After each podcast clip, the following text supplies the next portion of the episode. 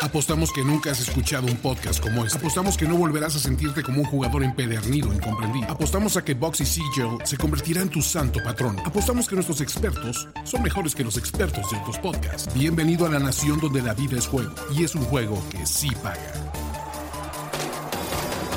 Nación de apuestas. Nación de apuestas.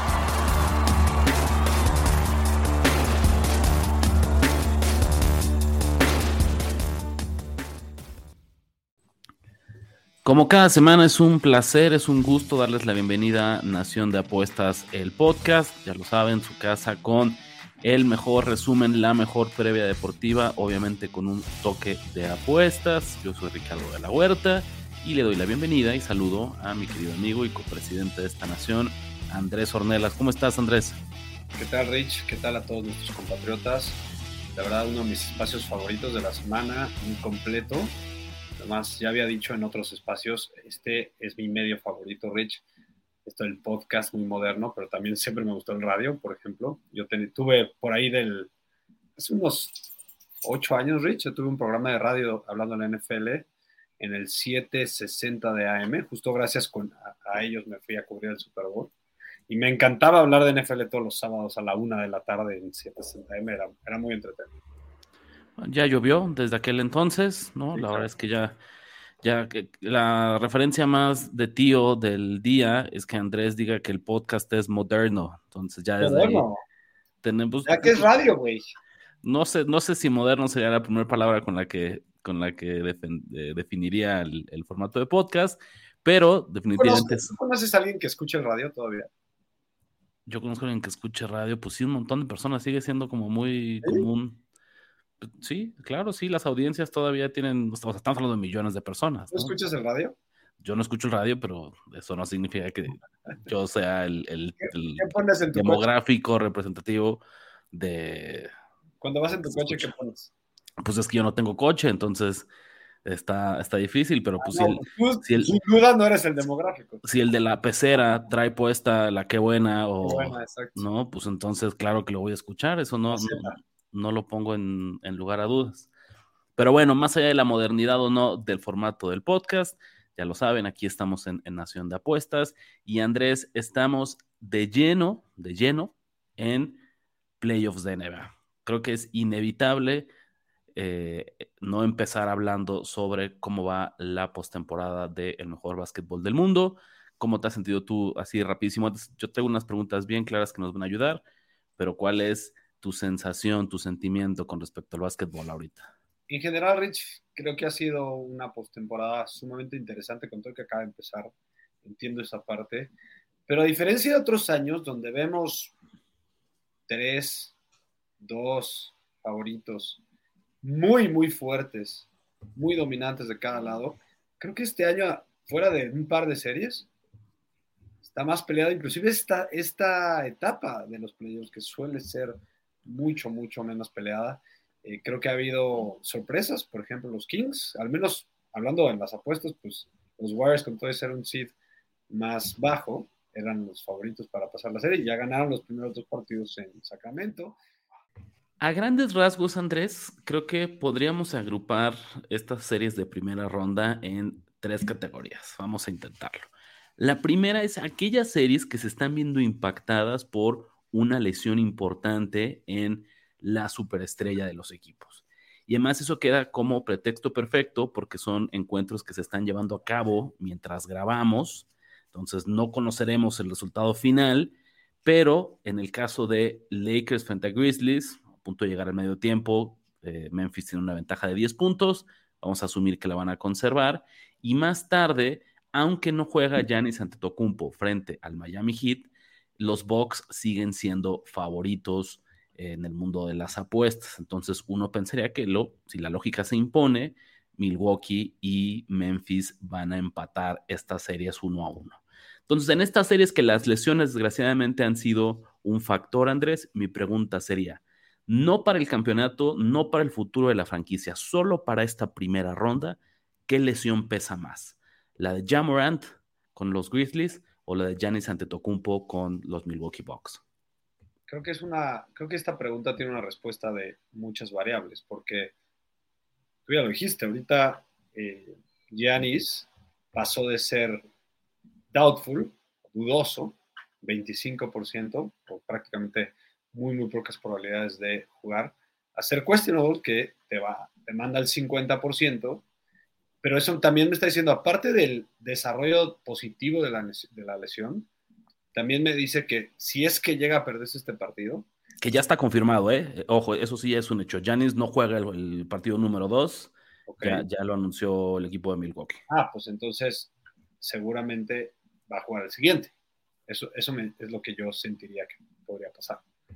Digamos, que, que, se quedó cerca de jugar el partido 2, deciden que están de locales, que siguen siendo favoritos, que no vale la pena el riesgo para que esté ahora sí en condiciones rumbo al partido 3. Ahora, si, si en, en, un caso hipotético dijéramos que ambos jugadores se perdieran toda la serie, sin duda pesa más la falta de Giannis Antetokounmpo porque en primer lugar Giannis Antetokounmpo para mi gusto es el mejor jugador entre comillas libra a libra, ¿no? Pound per pound de la NBA. ¿Por qué? Porque tiene una fuerte eh, un fuerte dominio del lado defensivo, es uno de los cinco mejores defensivos de toda la NBA. Es súper, súper productivo a la ofensiva, ataca al aro, eh, es reboteador, jugador muy, muy completo. A lo mejor le falta el tiro a larga distancia, pero de repente se avienta por ahí sus buenos tiros de tres. Es para mí el jugador que más pesa en cualquier equipo. Y del otro lado, Jamorant es un gran jugador, pero creo que está un poquito sobrevalorado, para mi gusto. Es el típico super mega hyper atleta, Rich, que vive los primeros 10 años de sus carreras jugando, atacando el aro con todas las fuerzas del mundo, saltando kilómetros, eh, haciendo tiros importantes y también pues, corriendo la duela, ¿no? porque son jugadores normalmente rápidos. Se me ocurre ahorita al principio la carrera de, Westbrook, se me ocurre ahorita eh, Rose, Derek Rose. Eh, hay varios jugadores de ese estilo que acaban, pues poco a poco degradando su carrera porque no son los mejores tiradores del mundo y solo se, pues solo avientan todo su, el peso de su carrera a su atletismo y eso obviamente se degrada rápido. Entonces acaban ya no siendo tan importantes en las segundas mitades de su carrera. Creo que además ya Morant es un, un, factor especial que se ha lesionado más veces de lo, de lo normal. Ha sido empezado ya su carrera con muchas lesiones. Lleva dos años perdiendo muchos partidos. Este, esta temporada se perdió veintitantos, la anterior se perdió más. De hecho, justo quería poner, eh, aquí tengo el, dato de cuántos, eh, cómo les fue con, sin Jamorant. Los Memphis Grizzlies eh, este año se fueron 11-10 sin Jamorant.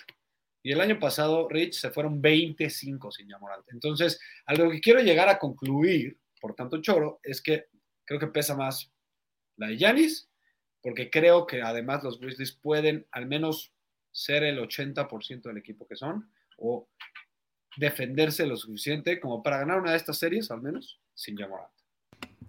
Fíjate que aquí yo sí opino totalmente lo contrario, pero mucho tiene que ver con el fraseo de cómo te dice la pregunta si nos estuviéramos cuestionando qué lesión pesa más rumbo a todos los playoffs, rumbo a las aspiraciones de cada uno de los equipos, ahí sí definitivamente es Janis, porque sin Janis estos Bucks no van a ser campeones. Pero si solo pensamos en la serie de primera ronda, tiene que pesar más la lesión de Morant en Memphis. ¿Por qué? Porque Milwaukee es el sembrado número uno que está jugando contra el número 8, que fue Miami, que avanzó de panzazo a los playoffs, que tuvo que ganar dos partidos de play-in para colarse, y que incluso hoy, con eh, sin Janis en la duela, son favoritos por seis y medio puntos. Entonces, Milwaukee debería tener talento suficiente para incluso si, si ante Tocumpo no juega el resto de la serie, al menos vencer al número 8. Hablaría muy mal de cualquier sembrado número uno en la historia de los playoffs que sin importar a qué jugador pierdas, no logres vencer al número 8. Y del otro lado, Morant y los, y los Grizzlies, desde el inicio sabíamos que iba a ser una serie muy cerrada frente a los Lakers, ¿no? Aunque Memphis era favorito, las cuotas, los momios estaban más o menos en menos 130, menos 140. Eso implica que apenas había entre un 56 y 58% de probabilidad implícita de que Memphis fuera, fuera favorito. Entonces, ahí sí creo que era un pronóstico que desde el inicio las apuestas lo ponían como muy cerrado, le quitas a su mejor hombre, pues ahí sí se voltea de plano la tortilla, ¿no? Del otro lado, Milwaukee, incluso sin Yanis, tendría que seguir siendo favorito para vencer a, al Heat en esta, en esta primera ronda.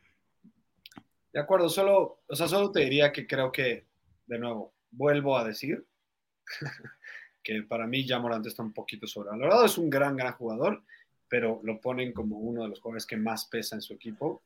no, no, pero incluso si está sobrevalorado en una serie que está tan cerrada como esta entre Memphis y, Los Ángeles, pues necesitas hasta la última aportación del último jugador para hacer Calladitos del Hit también es un equipo respondón, ¿eh? Siempre, no, totalmente, ¿no? Yo creo que es, un falso número 8 en la siembra, pero no dejan de ser el número 8. O sea, la diferencia, en teoría, que lo que vimos en temporada regular entre Milwaukee y Miami, me parecería una gran decepción. No tendrían excusa, incluso lastimándose, incluso quedando fuera Giannis para esta primera ronda. Milwaukee no tendría excusa para no vencer a Miami en una serie a ganar 4 de 7 partidos. Un coach superestrella, para mi gusto un superestrella en, en Jimmy Butler. Y bueno, sin Tyler Hero ya se acabó la discusión. O sea, ahora sí tiene los Bucks mucho, mucho más chance de vencer esta serie. Pero si tuviera equipo completo, ganarían los Bucks, pero les darían más, al menos seis partidos. ¿eh?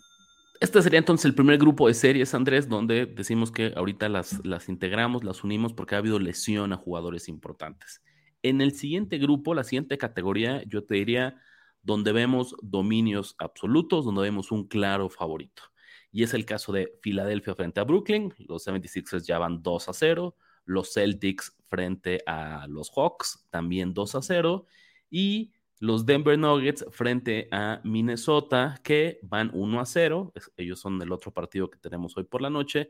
Pero el juego número 2 se lleva a cabo en Denver con una línea de 8 y medio para los Nuggets. Entonces creo que a menos que suceda una tragedia, podríamos también anotar a Nuggets como otro equipo que se va a ir 2 a 0 eh, después de, que de la vuelta y nos cambiemos de sede para estas series. Totalmente. Mi primera pregunta, Andrés, de estos tres equipos que van a ponerse 0-2 o que ya están 0-2, Brooklyn Nets, Atlanta Hawks, Minnesota Timberwolves, ¿quién te parece que es el candidato, el mayor candidato para irse en una barrida, para irse en cuatro partidos y despedirse tan pronto como llegaron de los playoffs? Es buena pregunta. Creo que los Timberwolves le pueden robar uno o dos juegos a los Nuggets. Eh, fuera de, que los Nuggets es un equipo superior por bastante y fuera de que tienen esa gran, gran ventaja de jugar en Denver. Creo que los Timberwolves, con un ritmo rápido que tienen, con un Anthony Edwards que es sumamente inconsistente, pero cuando prende el switch bridge, es un jugador que puede anotar 50 puntos sin sudar. Tienen a Anthony Edwards que, para mi gusto, tiene un tema también mental. Ya no sé si, yo creo que va a acabar fuera de ese equipo, Anthony Edwards, pero es un big, que así le dicen en inglés, es un alto, es un centro muy dominante, eh, que además sabe jugar a la defensiva y sabe anotar muchos puntos. Eh, creo que es un equipo que puede sacarle un par de partidos. La verdad es que Atlanta Rich creo que tiene las de perder. Yo creo que están entre dos equipos si hablas de los equipos más completos de toda la liga. Ya dije, ya hablé del caso de los Bucks, que si acaso están un poquito también ya más veteranos, eh, les falta a lo mejor un pequeño factor de juventud, porque creo que un buen equipo de campeonato debe tener una buena combinación de juventud, eh, eh, veteranía y experiencia, ¿no? la, combinación de las tres cosas. Pero yo creo que, de hecho, justo creo que los Celtics son los que lo tienen. Tienen por ahí a Holford, por ejemplo.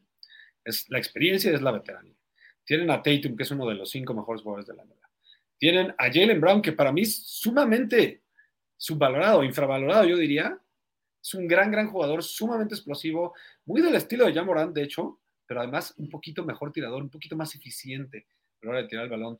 Eh, y Williams, que es uno de los mejores defensivos, con buena banca, Lo único que queda duda es el, el cocheo, pero creo que no ha sido malo. Y de verdad, Atlanta fuera de Trey Young, Rich, Capela, o sea, no tiene mucho. Tiene algunos tiradores por ahí, Bojan Bogdanovic, eh, pero no siento que sea un equipo que le pueda ni siquiera ganar un partido a Boston. La verdad es que en la NBA de los últimos años, Andrés, las barridas en playoffs cada vez son menos comunes. Todavía ocurren, pero han ha sucedido con menor frecuencia. Lo más común es lo que le llaman la barrida de caballeros, que es cuando la serie acaba 4-1, que es básicamente todo mundo sabe quién va a ganar. Sucede tal vez después de ir 3 a 0 o del 2 a 0 y el equipo chico gana un partido nomás para no irse en, en blanco, nomás para no irse a ceros, nomás porque eh, el equipo que va arriba en, la serie pues afloja un poquito o quiere cerrar en casa o la razón que ustedes me digan, ¿no? Que se ha vuelto un poquito más común. Entonces son hasta, yo diría, escenarios similares. Cuando hablamos de una barrida podría incluir 4-0 en el formato eh, al pie de la letra y hasta un 4-1 con cedo en el tema de una barrida de caballeros. Coincido contigo que Atlanta creo que es el, equipo a quien le tocó bailar además con la más fea Andrés, ¿no? El que se sacó la rifa del tigre, porque es un terrible match para ellos. Entonces, una cosa es cuando está superado en cuestión de talento y otra cuando además el esquema de juego no te favorece para el rival que tienes enfrente. Y el, como la competencia uno a uno, ¿no?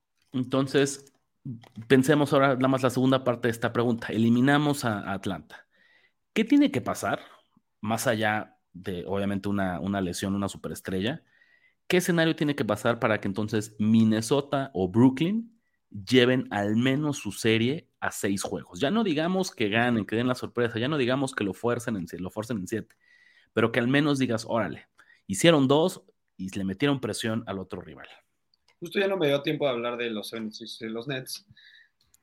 No se nos olvide que los Nets calificaron a playoffs gracias a lo que hicieron en los primeros dos, tres cuartos de la temporada con Irving y con Durant en la duela. Ya lo demás, Rich, parece que pues era piloto automático. Ganaron muy pocos partidos los Nets.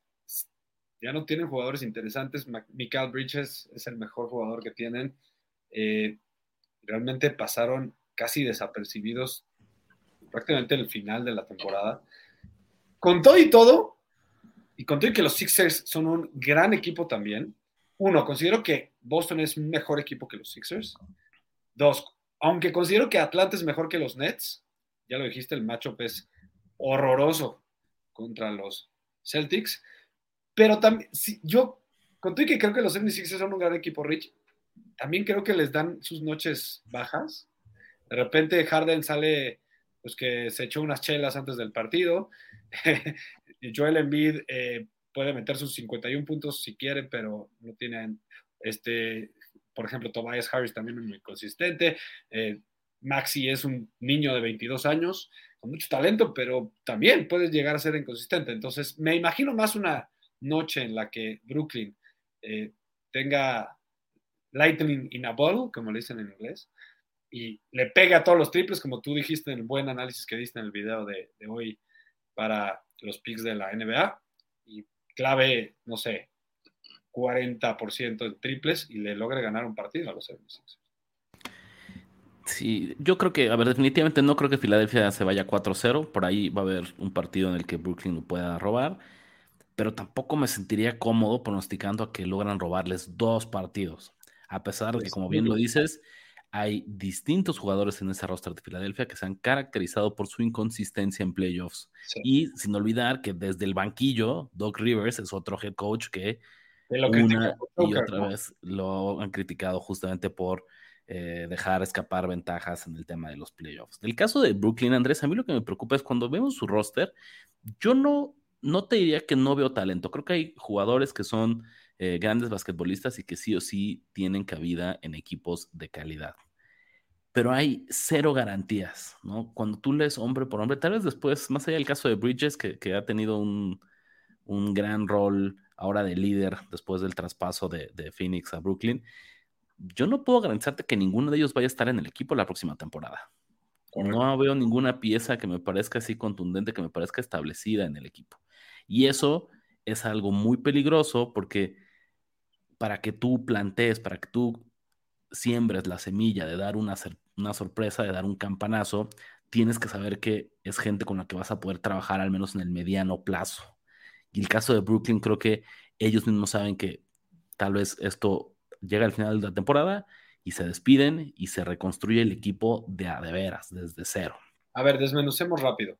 Está Dinwiddie y Finney Smith, que son piezas exes de Dallas, ¿no? Que son más piezas defensivas, ¿no? Aportan más, consideraría que aportan, más a la defensiva que a la ofensiva, ¿no? Eh, está Bridges, que es obviamente el líder anotador de casi todos los partidos. Cam Johnson, ex Sons, que es un buen número 6 en un equipo así, podría decir, pero no sé ni siquiera si sea un gran titular. Eh, Royce O'Neill, que ex Utah, que pues ha pasado por varios equipos. Como dices, Seth Curry, que es un gran tirador de lejos, pero tampoco es como que podamos echarle todo el peso del equipo. Como dices, muchos de esos jugadores son journeyman y podrían acabar en otro equipo. Entonces también la motivación está para cuestionar. Estoy totalmente de acuerdo contigo. Venga, Andrés. Y para cerrar, vámonos ahora sí a las series que son de pronóstico reservado, las que creo que en serio noche tras noche nos están dando de qué hablar, porque esas sí están para cualquiera, porque esas creo que al día de hoy, eh, al menos siempre habrá un favorito, pero tenemos, podemos armar fácilmente un argumento para que cualquiera de los dos equipos se imponga. Kings frente a Warriors, Andrés. A pesar de que la serie está 2 a 0 a favor de Sacramento, los partidos han sido relativamente cerrados. El segundo se escapó un poquito en los últimos minutos, pero la realidad es que por el 80% de fue, fue muy, muy peleado. Y número dos, hay una regla de oro, una ley no escrita en los playoffs de, de series que dicen que esto no empieza hasta que no ganas de visitante. Todos teníamos presupuestado que, o todos sabíamos que Golden State era un mal visitante, porque lo fue a lo largo de la temporada regular entonces, no debería sorprendernos que haya perdido ambos partidos en Sacramento.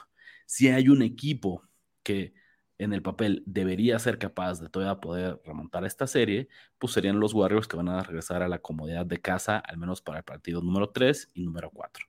Sin embargo, lo decías, ya se anunció que Draymond Green está suspendido, ¿no? Después de ser expulsado en el juego 2 por un pisotón bastante infantil eh, lo peor es que son de estos que son, son malintencionados, pero no, ni siquiera haces daño, ¿sabes? eso es a mí lo que me da. Si dijeras en serio, le metió. Es currículum. 100% lo suspendieron porque ya saben que no es un güey confiable. Entonces, la pregunta es esta, Andrés.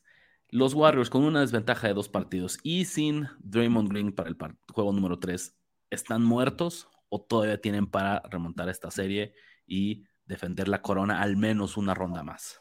A ver, como pones la pregunta en la mesa, no me queda duda alguna que tienen con qué para remontar esta serie. A ver, son prácticamente el mismo equipo que el año pasado.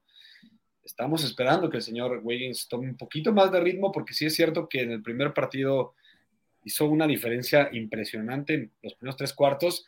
Pues ya que estaba un poco más cansado, se le fueron los tiros un poquito, sobre todo por no tener buenas patas, estar un poco cansado. Eh, tuvo tiros claves, Wiggins, que si hubieran entrado en el primer partido, podrían haberse robado ese partido. Eh, pero creo que Wiggins va a retomar el ritmo, tarde o temprano. Nos falta el partido de playoffs de Stephen Curry que lo retoma por completo, que lo domina por completo y de repente dice, este partido yo lo voy a decidir y va a meter 43 puntos, Rich. Eh, la mitad en el tercer cuarto, ¿no? Nos falta ese partido y no dudo que venga en en Golden State, en casa. Y también eh, nos falta, pues, que, los jugadores de banca, que sí es cierto que a diferencia de otros años, esta banca es un poco menos poderosa. Bueno, que el señor Peyton, que el señor eh, Kaminga, que el señor, todas esas bolas de jugadores de, roles aporten un poco más. Lo veo posible. Sí lo veo posible.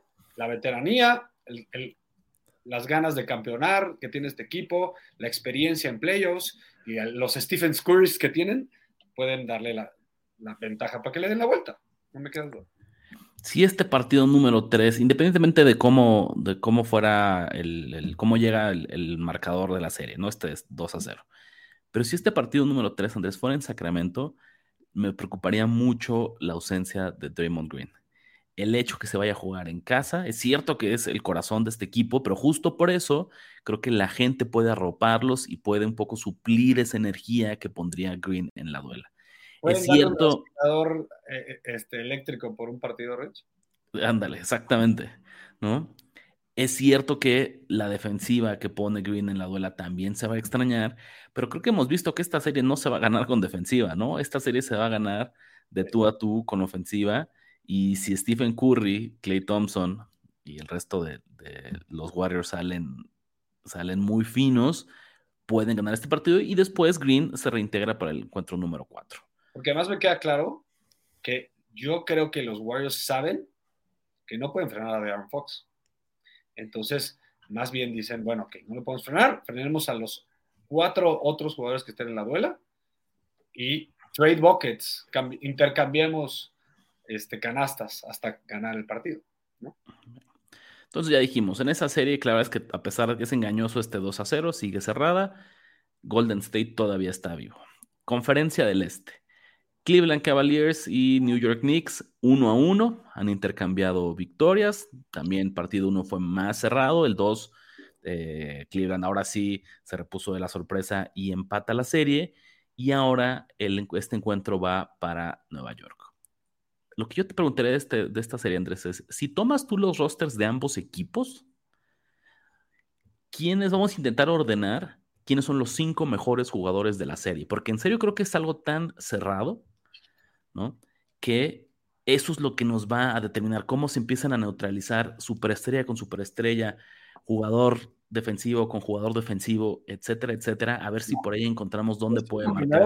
De, los dos equipos. Sí, si tú agarras el roster de los dos equipos, el mejor jugador de esta serie, si yo empiezo por ahí, tiene que ser Donovan Mitchell, exactamente, ¿no? Que coqueteó con la idea de ser, eh, yo creo que incluso puede que aparezca como quinto lugar en la votación del MVP, que debe estar en el equipo All NBA de esta temporada, ¿no? Que, básicamente justificó el trade que se hizo eh, para que llegara a los Cavaliers. Entonces, si Donovan Mitchell es el jugador número uno de esta serie, ¿quién pones tú como jugador número dos?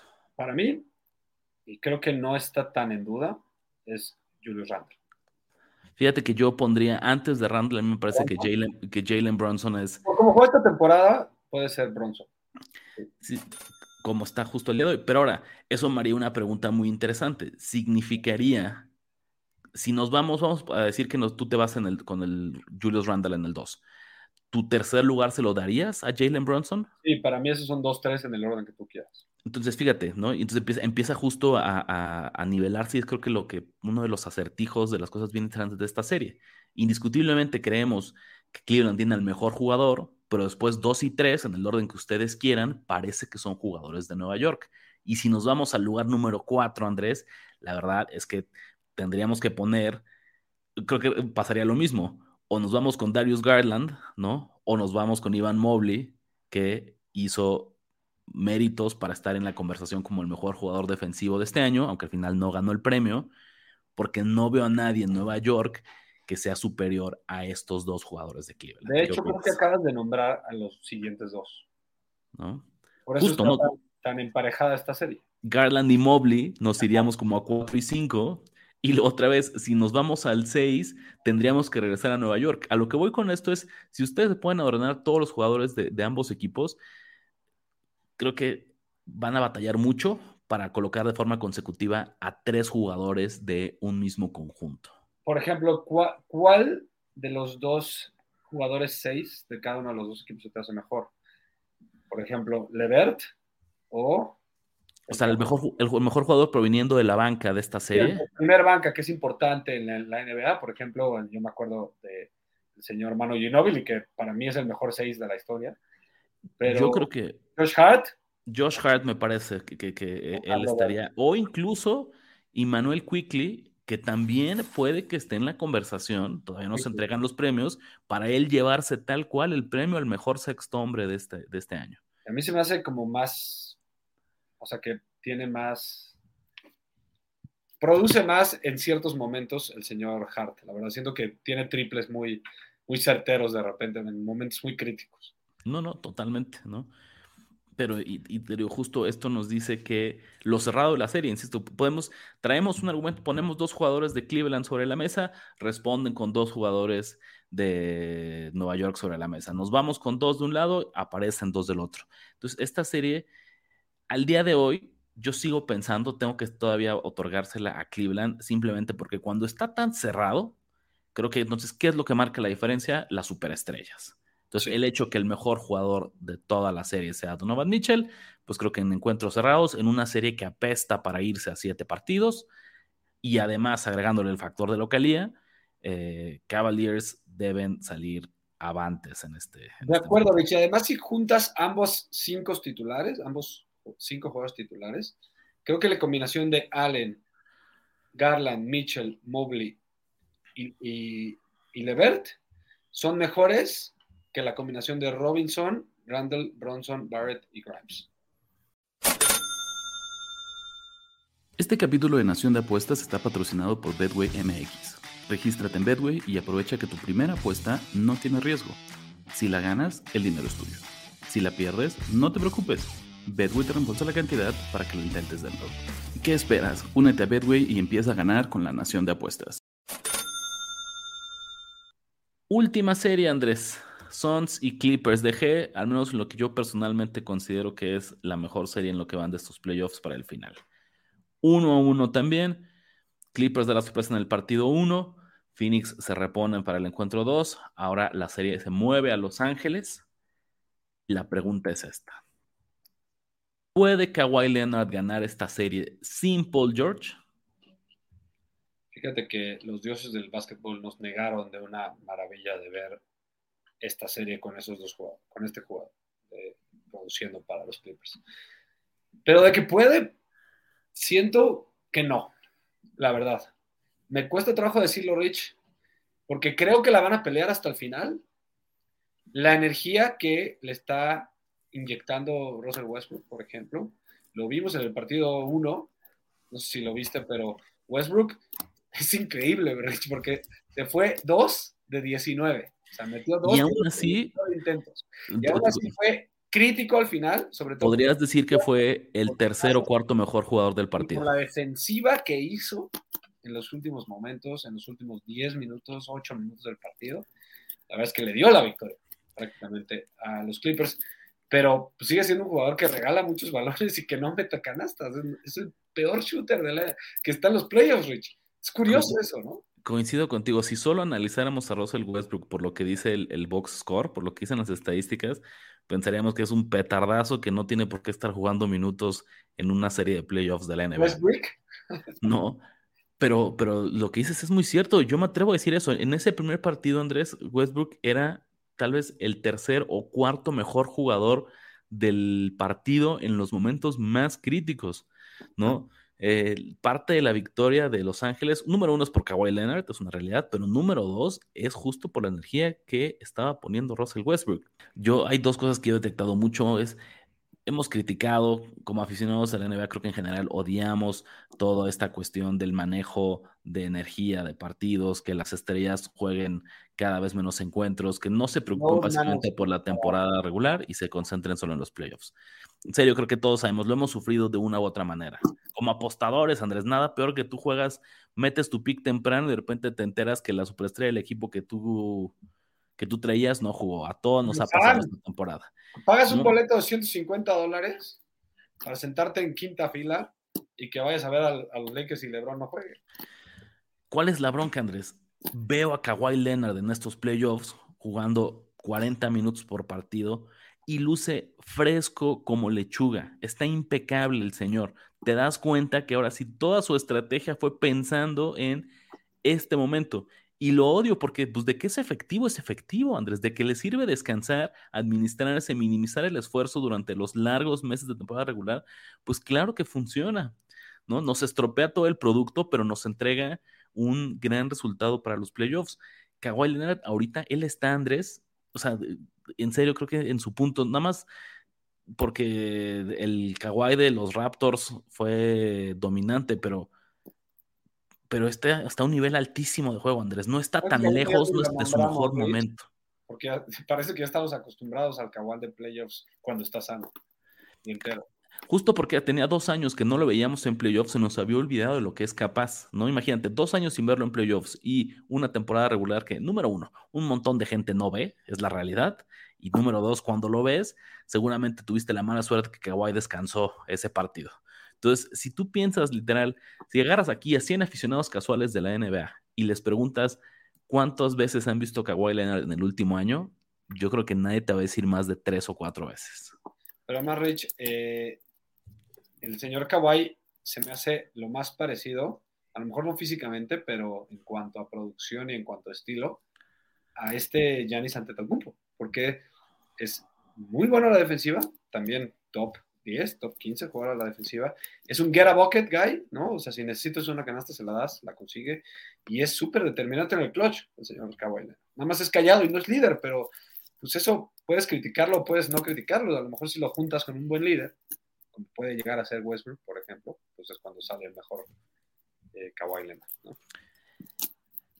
En este momento, Andrés, si revisamos los precios de series, Phoenix es favorito bastante grande, una cuota de menos 334, 1.3 en sistema decimal.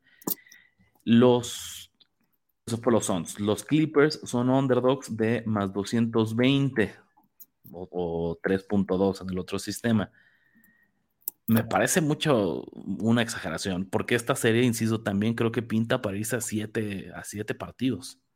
Ya, ya robó uno eh, Clippers de visitante, ¿no? Eso les da, creo que mucho, mucho valor. Ni si no te digo, no me atrevo para decir que den la sorpresa, pero sí para que se vaya a 7. Imagínate tener tú en la bolsa un underdog de más 220 en un partido 7 en el que cualquier cosa puede pasar. No lo sé. Yo le tengo el ojo y la mirada muy fija a, a Clippers. Creo que el mercado, creo que el público está respaldando ciegamente a Phoenix por el simple hecho que ahí está jugando Kevin Durant, pero todavía no se termina de ver, o sea, lo que está integrando, lo que está, el pegamento que une este equipo es el talento de Durant, pero claramente no están acostumbrados a jugar juntos. Con eso le ponemos una pequeña pausa, Andrés, a el estatus de los playoffs del mundo de la NBA. Brincamos ahora para platicar un poquito de fútbol porque tuvimos semana de cuartos de final de Champions, se acabaron las series, ya conocemos a los cuatro semifinalistas, Manchester City se va a enfrentar frente al, Real Madrid y del otro lado tendremos un duelo entre equipos italianos, Inter de Milán con sus vecinos, el AC Milán, Andrés. Rich, eh, se pone interesante la Champions. Yo creo que no hay otro equipo que yo pueda apuntar para ganar la esta Champions que el Real Madrid. Me duele decirlo, pero es impresionante, es impresionante lo que es este equipo. Como, hablando de prender el Switch, ¿cómo hablamos de equipos que prenden el Switch en los playoffs? Eh, por ejemplo, de la NBA el año pasado los Warriors, ¿no? O en la NFL, por ejemplo, yo tengo el recuerdo de los Giants o de los Ravens, que realmente fue más un esfuerzo de final de temporada. Pues así es el Madrid. El Madrid necesita, cuando necesita 20 minutos de, producción y de empujar y de pisar al rival, los hace y mete tres goles en el proceso. Realmente es impresionante lo que hacen porque si revisas el roster hombre a hombre, si lo comparas a lo mejor con el del Bayern, puede ser que tenga alguna eh, algo parecido, pero contra el del PSG, contra el del Manchester City, contra el del Liverpool, no tendrían nada que hacer realmente pero es un equipo muy bien conchado y es un equipo que se basa en la fortaleza del espíritu y de la motivación para ganar estos partidos. Es, impresionante. Las líneas de apertura, Andrés, para el primer encuentro, a pesar se va a jugar en, el Bernabéu, pero el Manchester City es un ligero favorito. Abren como favoritos con más 135, el empate 245 y Real Madrid en 190, prácticamente 2 a 1. Entonces, las casas de apuestas, ¿no? Al menos en estas líneas esenciales, no coinciden del todo con el señor Andrés Ornelas.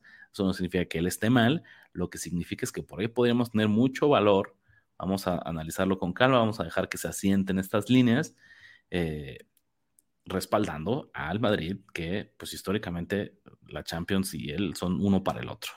Si vemos algo parecido a lo que vimos el año pasado en esa misma serie, Yo me acuerdo que el Manchester City tuvo fácil para clavarle tres goles mínimo al Madrid en cada uno de los dos partidos.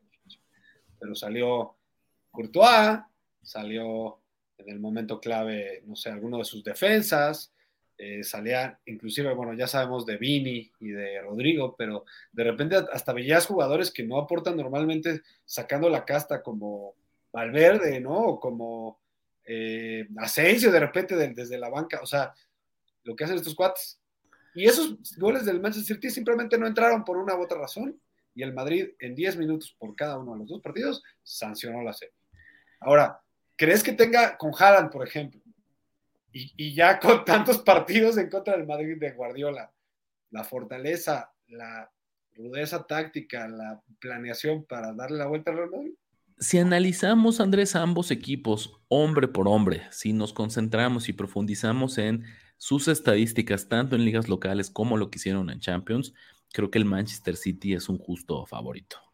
Hoy por hoy, en abril de 2023, me parece que es el mejor equipo del mundo. Sin embargo, algo que creo que va a jugar en su contra es, lo hablabas ahí, es la cantidad de juegos que todavía le quedan disponibles. De todos los semifinalistas, es el único que sigue vivo en todos los torneos locales. caso del Madrid, la liga, aunque matemáticamente todavía no la tiene el Barcelona, eh, es complicadísimo y luce como una certeza que el Madrid no va a poder alzar ahí, no se va a poder quedar con el campeonato. Es cierto que el Madrid ya está en la final de la Copa del Rey, pero frente a unos Asuna que la verdad no creo que les asuste. No me parece que sea un, un no estamos hablando de rivales similares. Mientras tanto, el Manchester City número uno, apenas este fin de semana, Andrés, tiene semifinales de la FA Cup. O sea, acabas de avanzar de cuartos de final a semifinales de la Champions League y tienes que borrar el cassette y concentrarte en la FA Cup el fin de semana, que de todas las copas de fútbol europeas es la más peleada, la más difícil, la más dura. Eh, no ganas una FA Cup con tu equipo B, así de sencillo.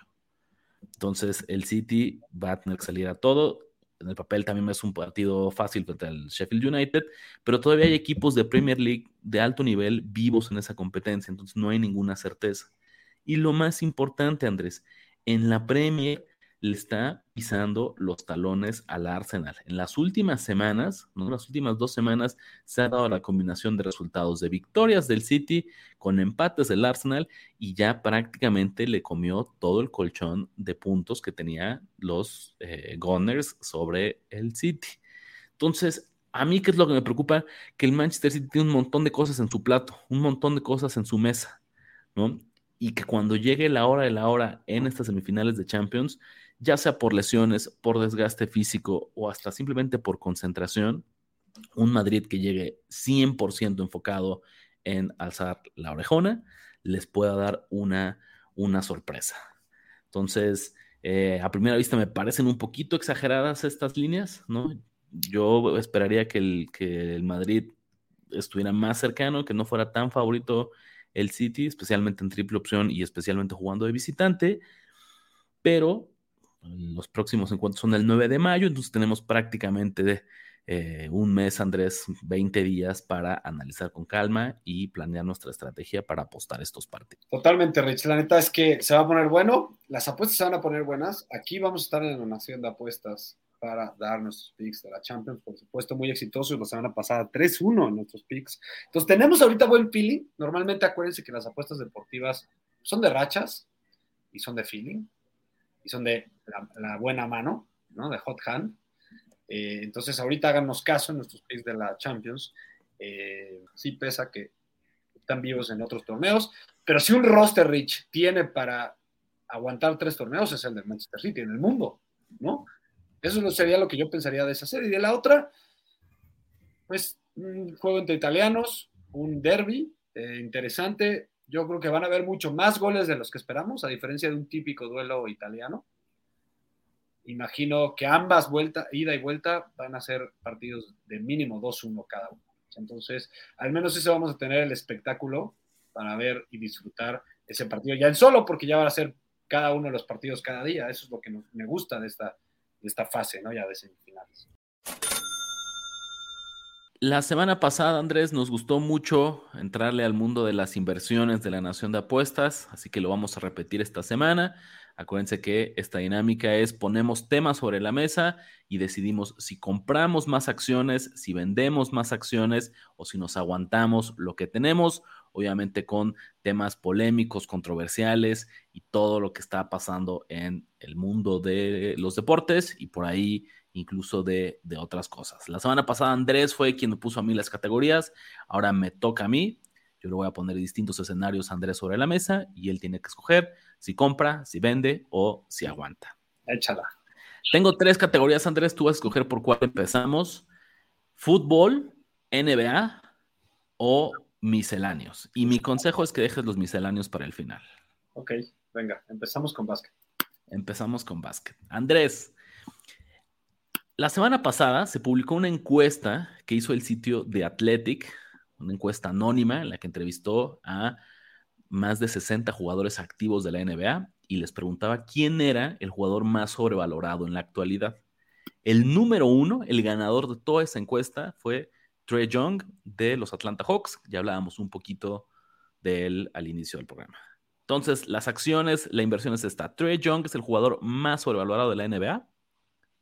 Yo vendo completamente mis acciones. El señor broker Ornelas decide venderlas porque, a ver, Rich, dime qué, qué buen jugador número dos le han puesto al lado al señor Young.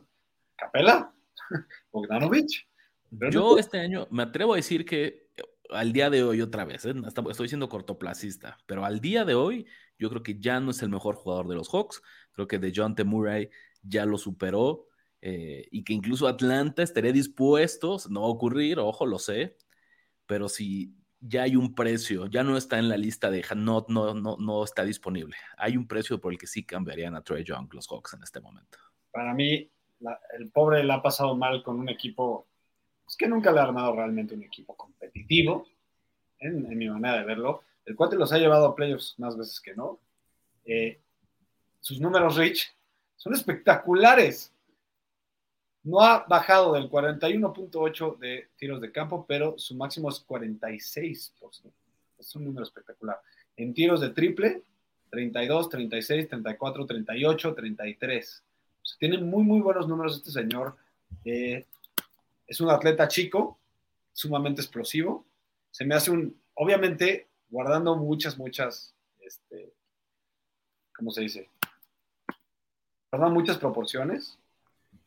Es un Stephen Curry Light, que le falta experiencia, le falta un poco de liderazgo a diferencia de Stephen Curry, por ejemplo. Pero creo que el estilo, los números y el gran tirador lo tiene.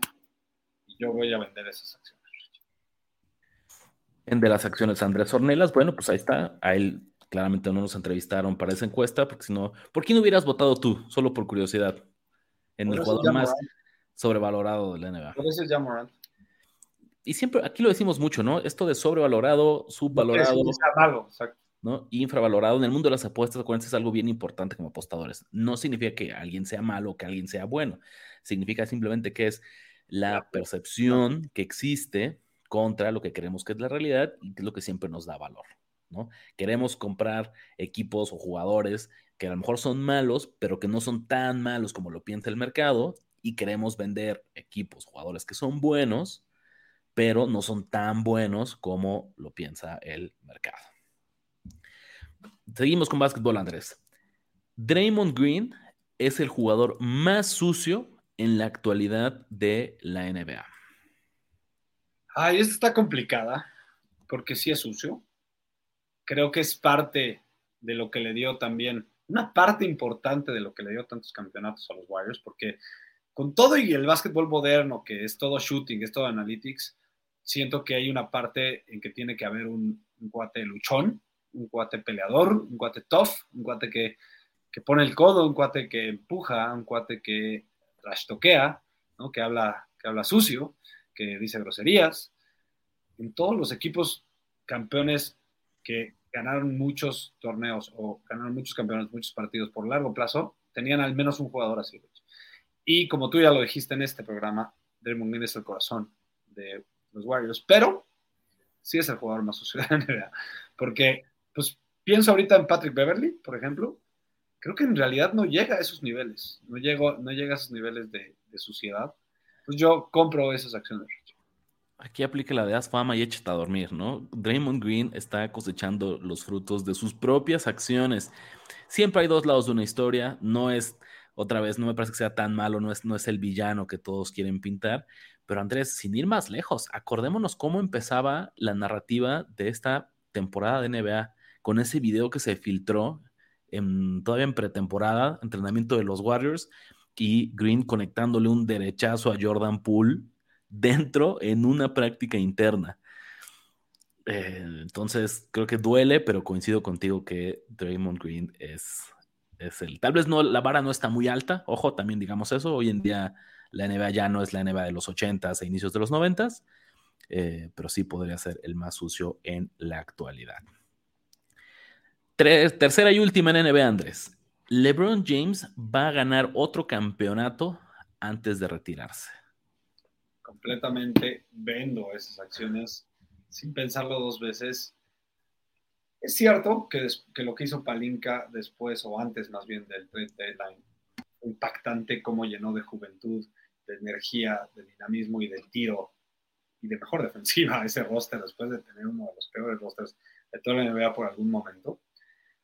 LeBron para mí, Rich, ya está a lo mejor al 75% de LeBron que conocíamos hace cinco años que llegaba a las finales sin dudarlo todos los años que pudo. Eh, ahora, tiene Anthony Davis, si es cierto, es un gran jugador, tiene a una buena serie de jugadores de rol, como ya había dicho, eh, el señor Reeves, el señor Hachimura, el señor, ahorita se me fue el otro forward, que es bastante bueno, de hecho creo que es mejor que Hachimura, pero aún así creo que no es un equipo campeonable. No le va a ganar este equipo, Rich. Estoy convencido que no le va a ganar ningún equipo que llegue a la final del, este. Y no, creo que en años, o sea, no creo que en años siguientes puedan armar un equipo y pensando que LeBron James va a seguir bajando su nivel. El señor Anthony Davis se lesiona si es que sigue aquí. Quién sabe qué versión del equipo tengamos. Entonces, yo no lo veo. Nunca digas nunca, no sabemos cómo va a cerrar la carrera de LeBron. Y a la Gary Payton en 2006 con el Heat, pues no descarto que si en serio tantas son sus ganas de ser campeón una vez más, eh, pudiera añadirse como jugador de rol ya casi a los 40 años, pasado los 40 años en un equipo contendiente. Al mismo tiempo, no me imagino que ese sea el final que él quiere para su carrera. Entonces... Le pega su legado eso. Sí, sí, sí, entonces probablemente no, no, no sería la decisión que él tomaría, pero nunca digas nunca, cosas más raras han pasado en cuestión de, de quién queda campeón. Venga, vámonos ahora a fútbol, Andrés. Misma historia, compras, vendes o aguantas. Número uno, el día de hoy, el TRI, la Selección Nacional de Fútbol, enfrenta un amistoso a Estados Unidos. Ya saben que se ha convertido, eso lo que por muchos años fue una paternidad, cada vez es eh, un duelo, una rivalidad más y más pareja. Apenas estamos en los inicios de la era de Diego Coca como director técnico del Tri. Mi pregunta es esta, ¿el señor Coca va a llegar como director técnico al próximo Mundial? ¿Va a poder acabar este ciclo mundialista? Necesito más información, Rich. No hay suficiente información en el mercado. He leído el financiero, el economista y el broker Andrés Onedas decide que necesita ver más tiempo de cómo está coachando este señor, de si va a los partidos, está mucho más comprometido que su ex, su antecesor. Este, es, un, es, un, es un técnico que conoce muy bien la Liga MX, pero aún así yo necesito verlo en torneos internacionales, más amistosos, contra mejores rivales, etc. Y lo que siempre ha sido el coco, cuando, un técnico no completa eh, ni siquiera un ciclo, tiene que ver si empieza a sufrir en la clasificación al Mundial. Esta vez es curioso porque pues automáticamente México está clasificado al ser anfitrión del Mundial. Entonces, pareciera que no va a haber un reto significativo, ¿no? Que nos haga evaluarlo, pero al mismo tiempo e, existe por allá afuera esta sensación que este equipo tocó fondo después de cómo terminó Qatar, ¿no? Eh, y que pues habría que estar seguros que vamos, vamos al alza, porque si no, una cosa es fracasar en un mundial súper atípico en invierno, ¿no? Eh, y otra cosa es hacerlo. Andrés, imagínate que este tri no avanzara en la primera ronda siendo anfitrión, jugando como local la fase de grupos. Ese sí sería como la tragedia más grande de el fútbol mexicano. De acuerdo. Hablábamos hace rato del Manchester City, Andrés. Para tus acciones es esto. ¿El City va a conseguir el triplete esta temporada? Champions League, Premier League y FA Cup. No me saben a nada estas acciones, Luis. Yo tengo que aguantarme también. La información en el mercado me dice que puede fallar en alguna. Todavía, por ejemplo, en la FA Cup pues está en la semifinal y la final la va a jugar contra el Manchester United, que está motivado por quitarle un título al Manchester City y por este, pues, jugando mejor, poco a poco. Eh, la liga, pues todavía tiene el Arsenal, quieras o no, adelante de ellos. ¿no? Está en las manos del Arsenal decidir si gana el campeonato. Y la Champions pues, todavía también tiene un fuerte, fuerte camino por delante, ganándole primero que nada al Real Madrid. Entonces, yo me aguanto porque sí me lo puedo imaginar, pero también me lo puedo imaginar que pierda algún partido de los que le siguen. No es fácil, y menos jugando en Inglaterra, llevarte estos, estos tres torneos. Y cerramos, Andrés. Para esta te va, te va a tocar en el corazón. ¿Lionel Messi va a regresar al Barcelona para la próxima temporada? Vendo y vendo y vendo. El Barcelona no tiene dinero. La realidad financiera del Barcelona es que no Bueno, pues que, les, haga un descuento así de, amigos, un descuento de cuates, ¿no? Que se va a África, que a este, no sé, a Arabia, que Arabia. le 150 millones de dólares al año. ¿Qué estamos hablando?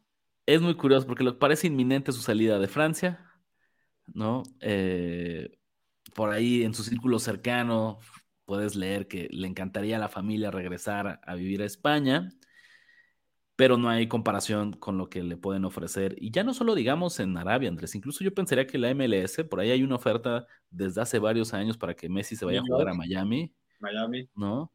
Eh, en el Inter de Miami. Sí, alguno de esos tres. Que, pudiera funcionar. Bueno, y cerramos, cerramos con el tema misceláneo, Andrés. La temporada número 3 de The Mandalorian, ya saben, esta serie de Star Wars que está en Disney Plus, es la peor en lo que va de la serie. Compro. De su historia. Compro, compro. ¿Por qué no te ha gustado la temporada número 3? No usaría la palabra peor. Usaría la, la, menos... buena. ¿Qué vas a decir? Este, creo que le, me gustó, me gustó, tiene muy buenos detalles, sigue la misma calidad de producción pero la historia creo que tiene algunos huecos y creo que está pasando lo inevitable, Rich, que es que está poco a poco conectando con la peor mierda de la historia de Star Wars, que son las películas posteriores a las viejas. Entonces, pues inevitablemente, poco a poco se va a haciendo peor porque se está apegando a la historia mierda que hizo Disney.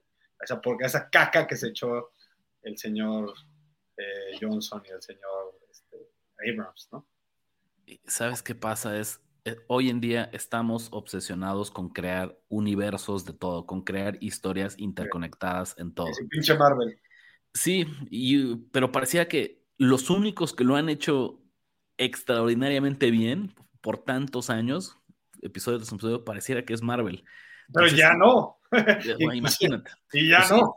Y, ya no, ¿no? Entonces pareciera que por eso en el tema de Star Wars, la crítica de Andrés Usuesa, están teniendo huecos, está fallando el guion, ¿no? Las historias, cuando a fuerzas lo tienes que conectar para satisfacer como toda la, a la fanaticada. Es una buena transición a la TMA, Rich. Porque con todo y que no siento que sea la mejora de las tres, sigue siendo una gran serie.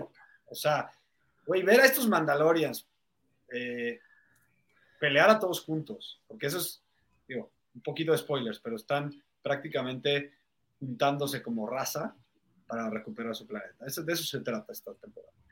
Creo que verlos pelear juntos, estos grandes guerreros, contra ese gran villano que no les voy a dar más detalles, ¿no? Pero ese gran villano reforzado, este, me dio, eso fue la parte que me gustó, y el desarrollo del personaje de Ragu, que creo que va bien, es, eso, Rich, es lo que a mí me hace querer más ver la siguiente temporada, ver qué va a pasar con Grogu. Me muero de ganas de ver a Grogu con un pinche casco de Mandalorian. Pues ahí está, ya combinamos, aprovechando que Andrés vende las acciones que reconoce, no es que sea mala, sino que no es tan buena como las dos anteriores, pero igual si no le han echado un vistazo, no se pierdan de Mandalorian, tercera temporada en Disney Plus. Andrés, me quedé con ganas de hacerte una más sorpresa, para que compras, vendas o te aguantes. A. El mejor ron para una cuba es el Bacardí. ¿A quién le preguntas, güey? ¿Me conoces? Compro. Compras, o sea, Pero tan compro que hasta podría de alguna manera indirecta vender, porque para mí, Rich, están los rones y está el Bacardí. O sea, es su propia categoría de destilado, no, no lo podríamos con un ron, es, otro destilado. Ron. A mí no me gusta tanto el ron y sin embargo amo el Bacardí. Y una pinche cuba de Bacardí, pintada, un poquito más de pintada, un poquito más de coca que pintada, 80-20, con un tantitita sal y una gota de limón, es de las cosas más ricas que puedes chupar en este momento. Pues ahí está la receta coctelera. Con eso nos vamos a despedir, porque no hay mejor forma de despedir este capítulo que ya les pasó Andrés. Yo me guardo para el próximo capítulo mi, opinión, pero me encantó que lo tengas con su propia categoría de destilados, Andrés. E, eso sí te diría que es lo que es el highlight de este, de este episodio. Insisto, no hay mejor manera de despedir este podcast, ¿no? Creo que nos vamos en la parte más alta. Andrés, muchas gracias. Acuérdense que nos encuentran en Nación Apuestas en Instagram, Facebook, YouTube, obviamente, para que consuman todos nuestros videos de picks, nuestros consejos de cómo apostar, estrategias eh, y el, acontecer diario en el mundo de las apuestas deportivas. Andrés, ¿qué más? ¿Cómo te encuentran en redes? Arroba Andrés Ornelas H en TikTok y Twitter. En Instagram es arroba Andrubis y Ricardo R de la Huerta 17 en Twitter. Lo más importante, no se olviden de suscribirse a donde quiera que estén escuchando este podcast. Suscríbanse a este feed para que les notifique cada vez que subimos un nuevo capítulo. Les encargamos su eh, revisión de cinco estrellas para que sigamos creciendo, para que alcancemos a nuevos compatriotas y mucho éxito. Nos vemos en la próxima. Ya escuchaste los picks que pagan en grande y engruesan tu cuenta. Ahora recomiéndanos, comenta en nuestras redes y haznos crecer como tus ganancias. Nación. Nación de apuestas. Nación de apuestas. Conducción. Ricardo de la Huerta. Ricardo de la Huerta. Y Andrés Ornelas. Y Andrés Ornelas. Producción y voz en Antonio Semperi. Antonio Semperi. Un podcast de finísimos.com.